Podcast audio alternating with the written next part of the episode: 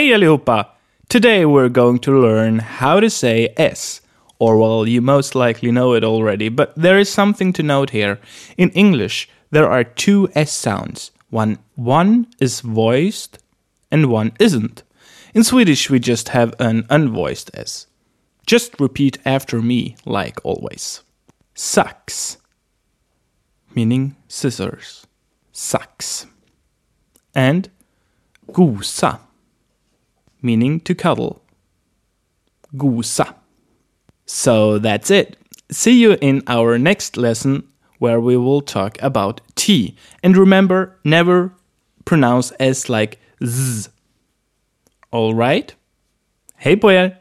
Remember to stop by sayitinswedish.com for additional interactive material for this lesson, videos, and more awesome resources for learning Swedish, and become a part of the Say It in Swedish community.